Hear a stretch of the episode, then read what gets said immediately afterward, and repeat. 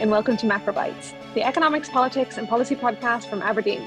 I'm your host, Stephanie Kelly, and this week it's part two of our series looking at the impact of Omicron and other global shocks on the economic and policy environment for investors. So last week we talked about Omicron, supply chains, China.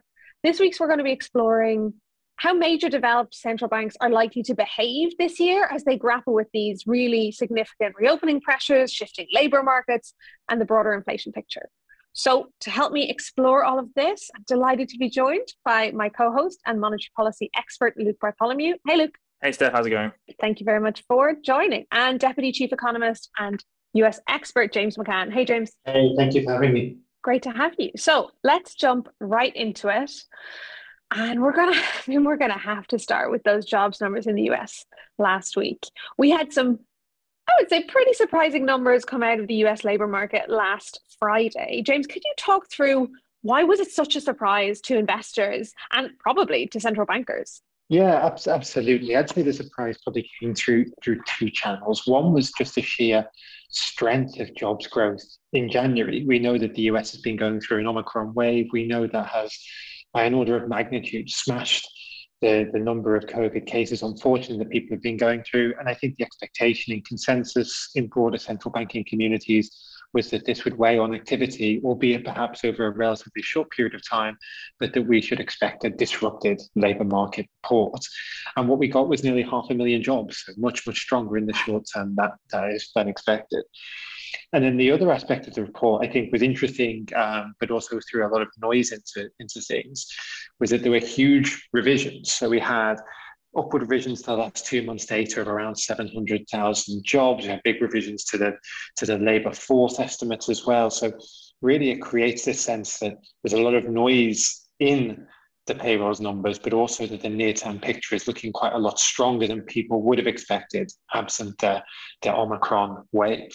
So I think that's, I mean, the obvious question is like, why has this happened? How can this happen to see these kind of revisions? Yeah, I mean, there's probably two, two factors. Again, I keep leaning on two, two things to explain things. But yeah, I'd probably say the, the first is that this is part of the benchmark revision. So it's normal that at this time of the year, the BLS take into account other data sources which tell them something about the state of the labor market, the size of the civilian population.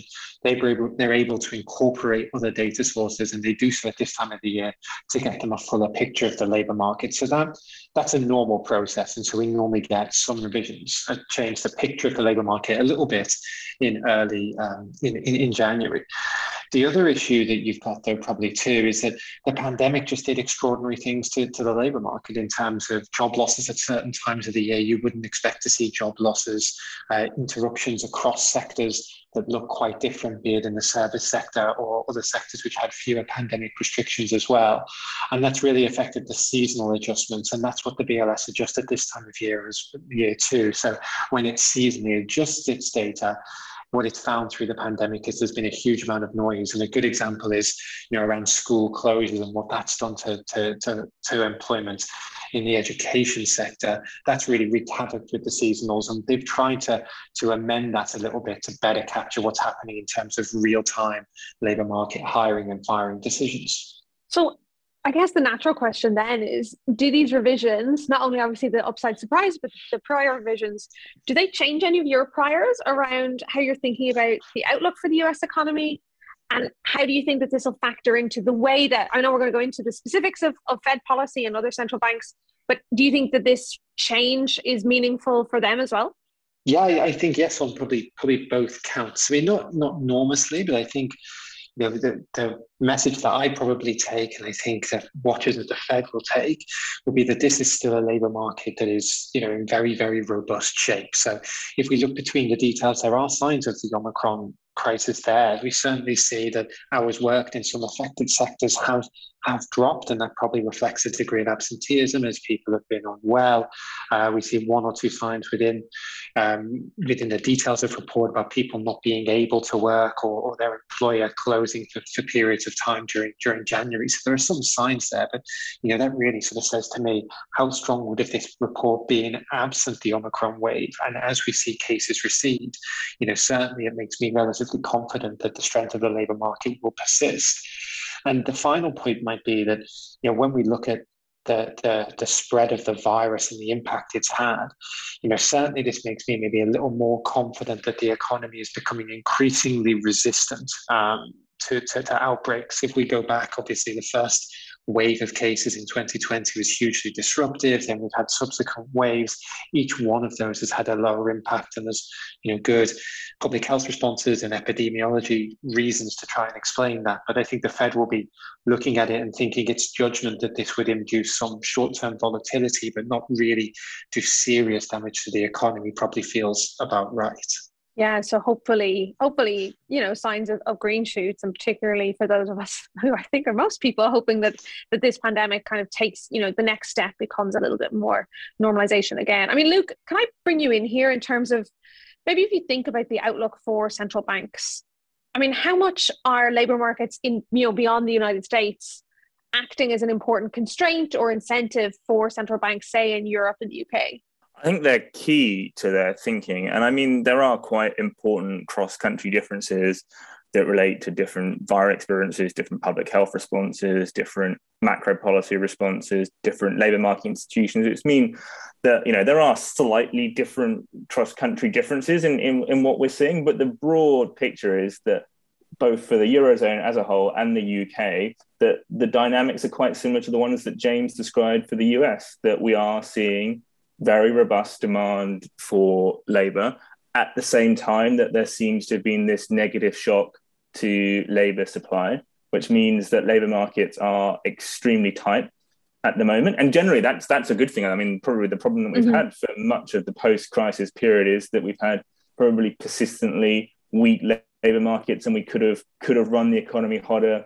and, and, and could have had tight labour markets. But what you get with tight labour markets is stronger wage growth. And we might be getting to a point that in some countries, getting a level of wage growth that's simply not consistent with meeting inflation mandates over time. And I think that is what's going to bring central banks into play big time. Right, right, absolutely. And it did feel like for a very long time we were looking for these things to happen. And then a classic for markets, once it actually starts to happen, it becomes a bit of a a source of concern for, for other reasons. So, beyond labor markets, what are the other things that you think policymakers, particularly outside the US, are going to be looking to at the moment for key signals? And obviously, there's huge political and voter interest in the question of energy markets and energy prices.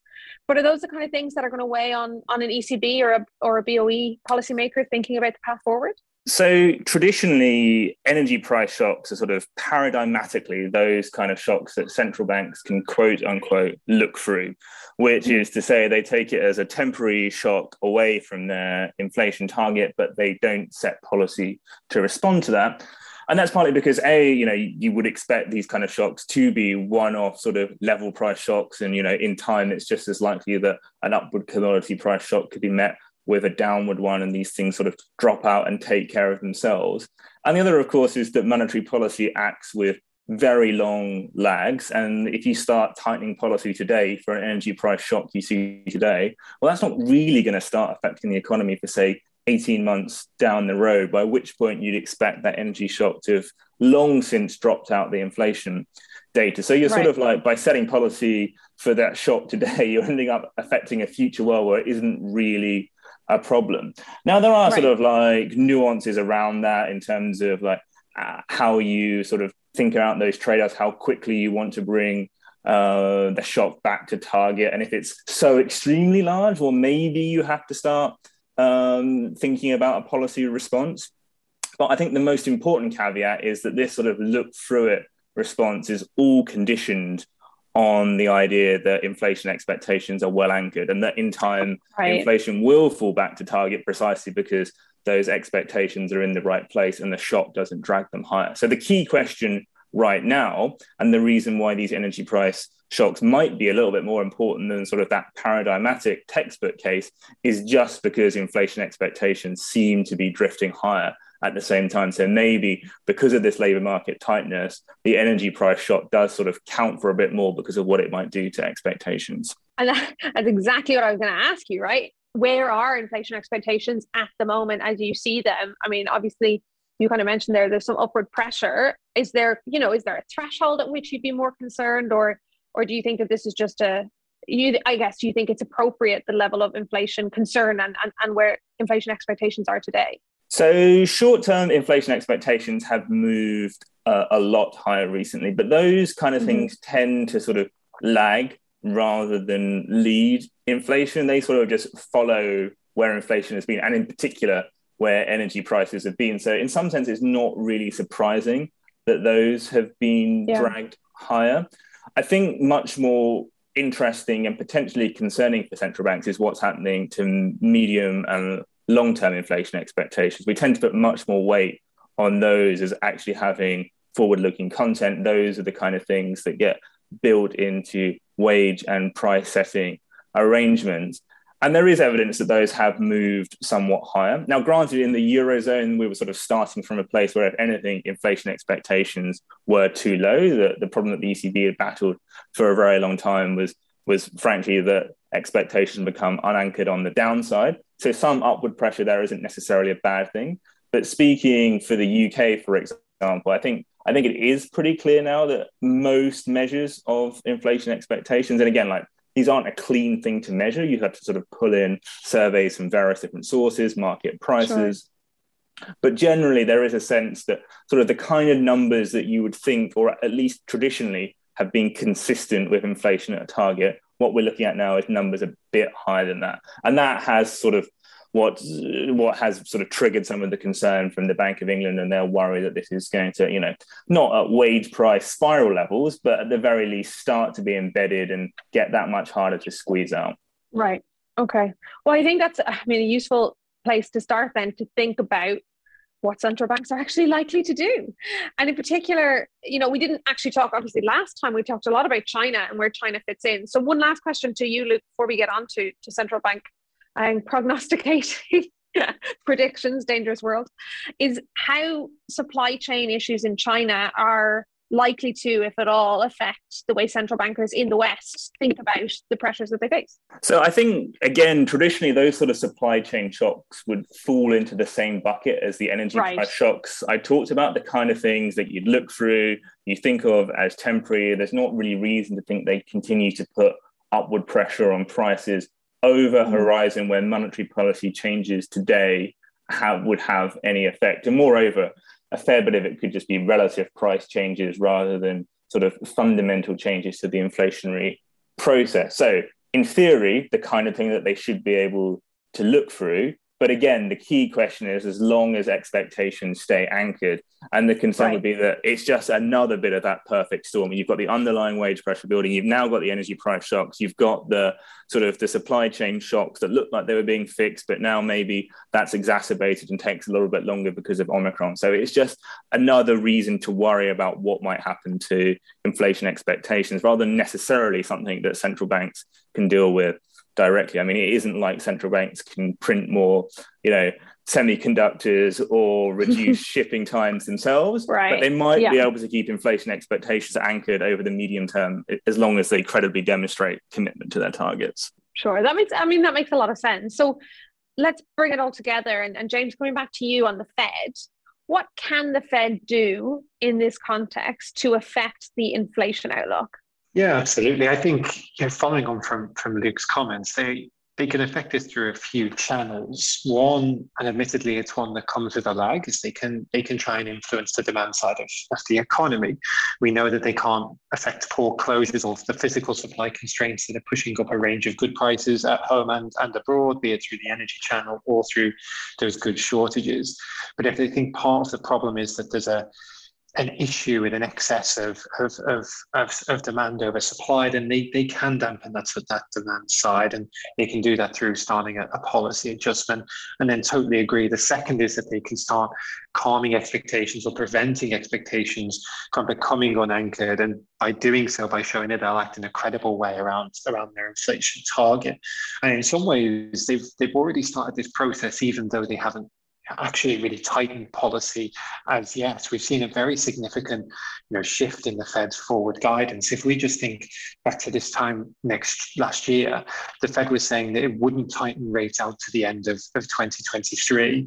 At the Fed meeting just recently in, in January, I think Powell was pretty open that the Fed wants to tighten in March. So that's a really you know, significant migration. And you see that already, you know, what's embedded around Fed expectations in market interest rates. The two year, even since September is up more than 100 basis points. The 10 year, not quite that much, but fairly significantly too. So the Fed already through its guidance is telling us that policy is going to be tighter and the market is already reacting in a way, you know, and that, that change in the interest rate structure should be one that you know feeds into overall monetary financial conditions and affects growth inflation albeit as luke mentioned with with lags but also provides a degree of credibility around how the fed sees its inflation target Sure. And so, in that context, obviously, as you said, they've set the scene. What are you expecting by way of rate hikes in the coming year? Absolutely. So the Fed told us back in December they they thought, according to the median dot, so the median member on the FOMC, it'd be right to raise rates by by three three times this this year. I think the messages coming out of the January meeting, although they didn't update those dots, were, were more hawkish and probably illustrative of a Fed that shifted in a, a more aggressive direction. At the moment, we're currently saying they'll hike rates four times. That's roughly once every every other meeting. I have to say, my my sense is that actually the risks are very clearly drifting towards them having to do to do more and hiking at nearly almost every every meeting. So it could be that they hike five or, or six times this year, just given the fact that that short-term inflation dynamic does seem to be very pronounced. There are risks to that from, from the COVID shock, and the labour market seems to continue to be very strong. So there's a chance that they front load a little bit more and do more sooner um, than the four than the four interest rate hikes that we've currently got penciled in. I think the interesting point will be as well, not just how quickly they go, it's where they stop. I think the market has a relatively benign view of the Fed stopping, you know, relatively low terminal rate, so end rate for the Fed funds peaking somewhere between one and a half and two percent. Know, there's a real risk that if inflation doesn't slow this year, then the Fed feels it needs to you know, significantly overshoot that because it again has to clamp down both on the demand side, but also to keep inflation expectations in check. Right, right. I think that's that's a super super useful summary of, of the rates outlook. And then what else do they have in the armory? Can you explain a bit where the whole QE and balance sheet runoff come in in this? Absolutely. The, the Fed, I think, is of a mind to, to reduce the size of its balance sheet. We know that through quantitative easing, it buys assets, um, public sector assets, government bonds, and private sector assets, mortgage backed securities, and it holds them and it knows that those influence interest rates on a longer term horizon. So if it buys across the yield curve, and it knows that that's a tool it can use a long time, a long time alongside its short term interest rate to influence broader financial conditions and, and interest rates at longer durations. Now it's sat with a balance sheet of nearly $9 trillion, obviously extraordinarily large. It signaled that it would like to reduce the size of that balance sheet, and it would like to do so earlier and sooner than it did so in the 2010s after its as it started its previous tightening cycle. So I think that's a clear sign that the Fed maybe move a little bit more aggressively in unwinding that quantitative easing. But I think very much the Fed is going to want to still have that process on, on autopilot. I think it's it's fairly open that it has a, a weaker understanding of how um, a rundown effect, broader financial conditions. I think it's relatively opaque for households and for markets too about what different speeds and degrees of tightening from the balance sheet side due to, to activity and inflation on different horizons. So I think very much it's going to want to use its short-term interest rates as its key signal around where the direction of policy is going. But definitely we should have we, we should expect the Fed to start, I think relatively soon, probably in the second half of the year, winding down that, that enormous enormous balance sheet, doing so in a steady and predictable manner, but doing so in a way that will in itself contribute to a broader tightening in, in monetary and financial conditions. So that'll be a little tightening that it's doing sort of just in a consistent and predictable manner, which goes alongside its, its increases in interest rates. Right. Consistent and predictable is definitely what markets would prefer from their central bankers. So, outside the US, then, Luke, what's your expectation in terms of the Bank of England? Are you expe- expecting substantial rate rises in the coming year? How are you thinking about that? Sure. Well, I, uh, the bank has already started, right? So the first interest rate yeah. increase went through in December when Omicron was sort of still raging, which I think probably gives you some sense of sort of where the bank's priorities and thinking is at this point, which is to say, you know, inflation prioritization over sort of playing it safe on the public health. Maybe this is a big downturn. That that sort of thinking didn't seem to hold much weight at all, and they wanted to tighten. And then that was followed up uh, in the meeting just last week with another 25 basis point increase. So interest rates are now at half a percent. And I think what was quite striking about that meeting was less the decision to keep on tightening. That was largely expected, but the there were four of the nine policymakers who voted for a 50 basis point increase, a half a percent increase rather than the quarter of a percent that we got. And pretty much no one in the market was expecting that. So that would have come as quite a sudden shock. And sort of a lot of central banking recently has all been about managing expectations and helping um, investors to understand what their reaction function is to sort of guide financial conditions to where um, central banks thinks are appropriate to meet their target. So this sort of sudden shock, do a very large increase that the market's not expected. That that isn't really or hasn't been in the playbook for a while. So again, sort of speaks to sort of the degree of concern that some of them, at least on the committee, are feeling, and this need to sort of really get out uh, ahead of this thing.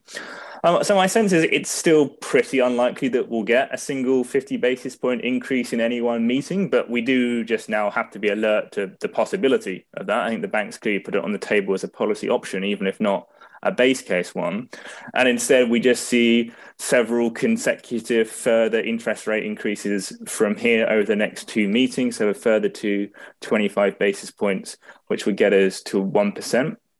And 1% is quite interesting in a UK context because the Bank of England has explicitly said that that's the point where they'll be prepared to consider starting to actively sell the assets on its balance sheet and run down QE in that way, the process that James was talking about with regards to the US then. So I, I think when that process starts, that will cause something of a pause in the hiking cycle whilst they make sure that you know the market's able to digest this process of shrinking the balance sheet and that that doesn't exert more tightening of financial conditions than they want but sure. the risks are much as james described there i think very much to the upside in that they find that you know they get to 1% they start qt and still they haven't done enough and so it's definitely possible that you get further interest rate increases this year, and, and that that, mm. as I say, is very much the direction of risks. I think.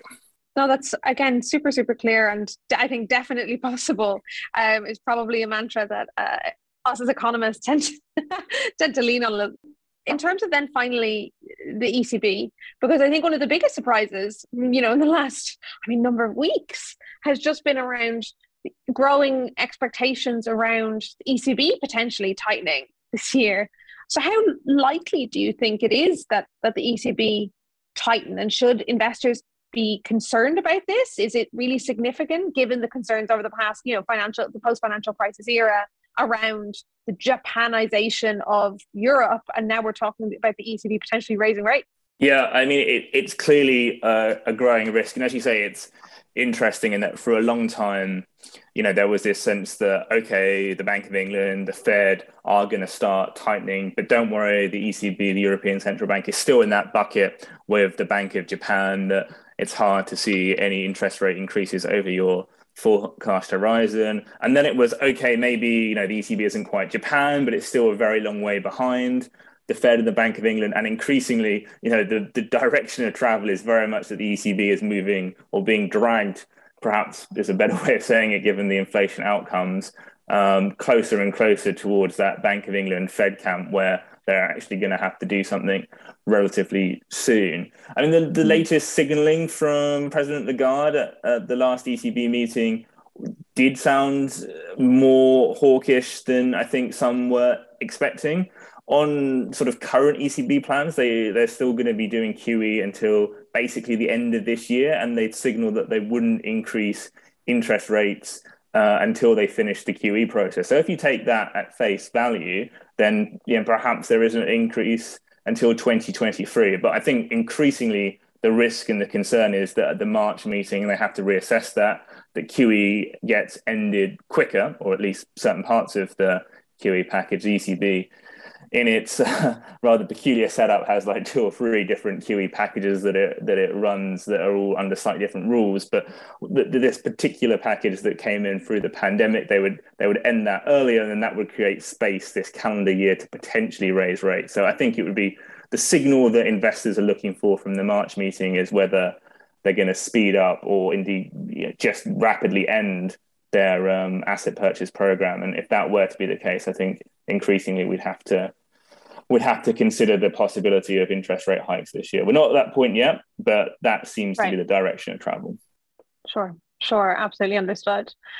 And then finally, we have obviously left off the Bank of Japan in this context. I mean, should we, if if the markets start to talk more seriously about a BOJ rate hike, I mean, should we take that as a sign that the apocalypse is coming when it comes to the inflation environment?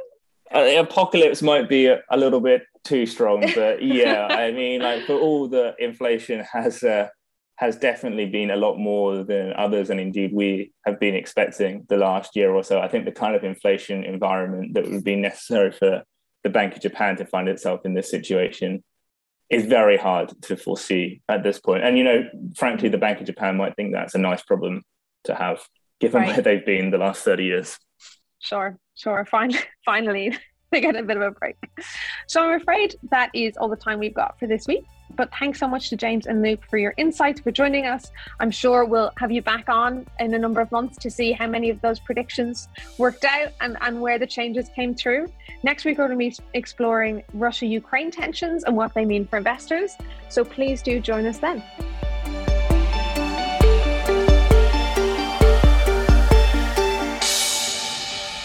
This podcast is provided for general information only and assumes a certain level of knowledge of financial markets. It is provided for informational purposes only and should not be considered as an offer, investment recommendation, or solicitation to deal in any of the investments or products mentioned herein, and does not constitute investment research. The views in this podcast are those of the contributors at the time of publication and do not necessarily reflect those of Aberdeen.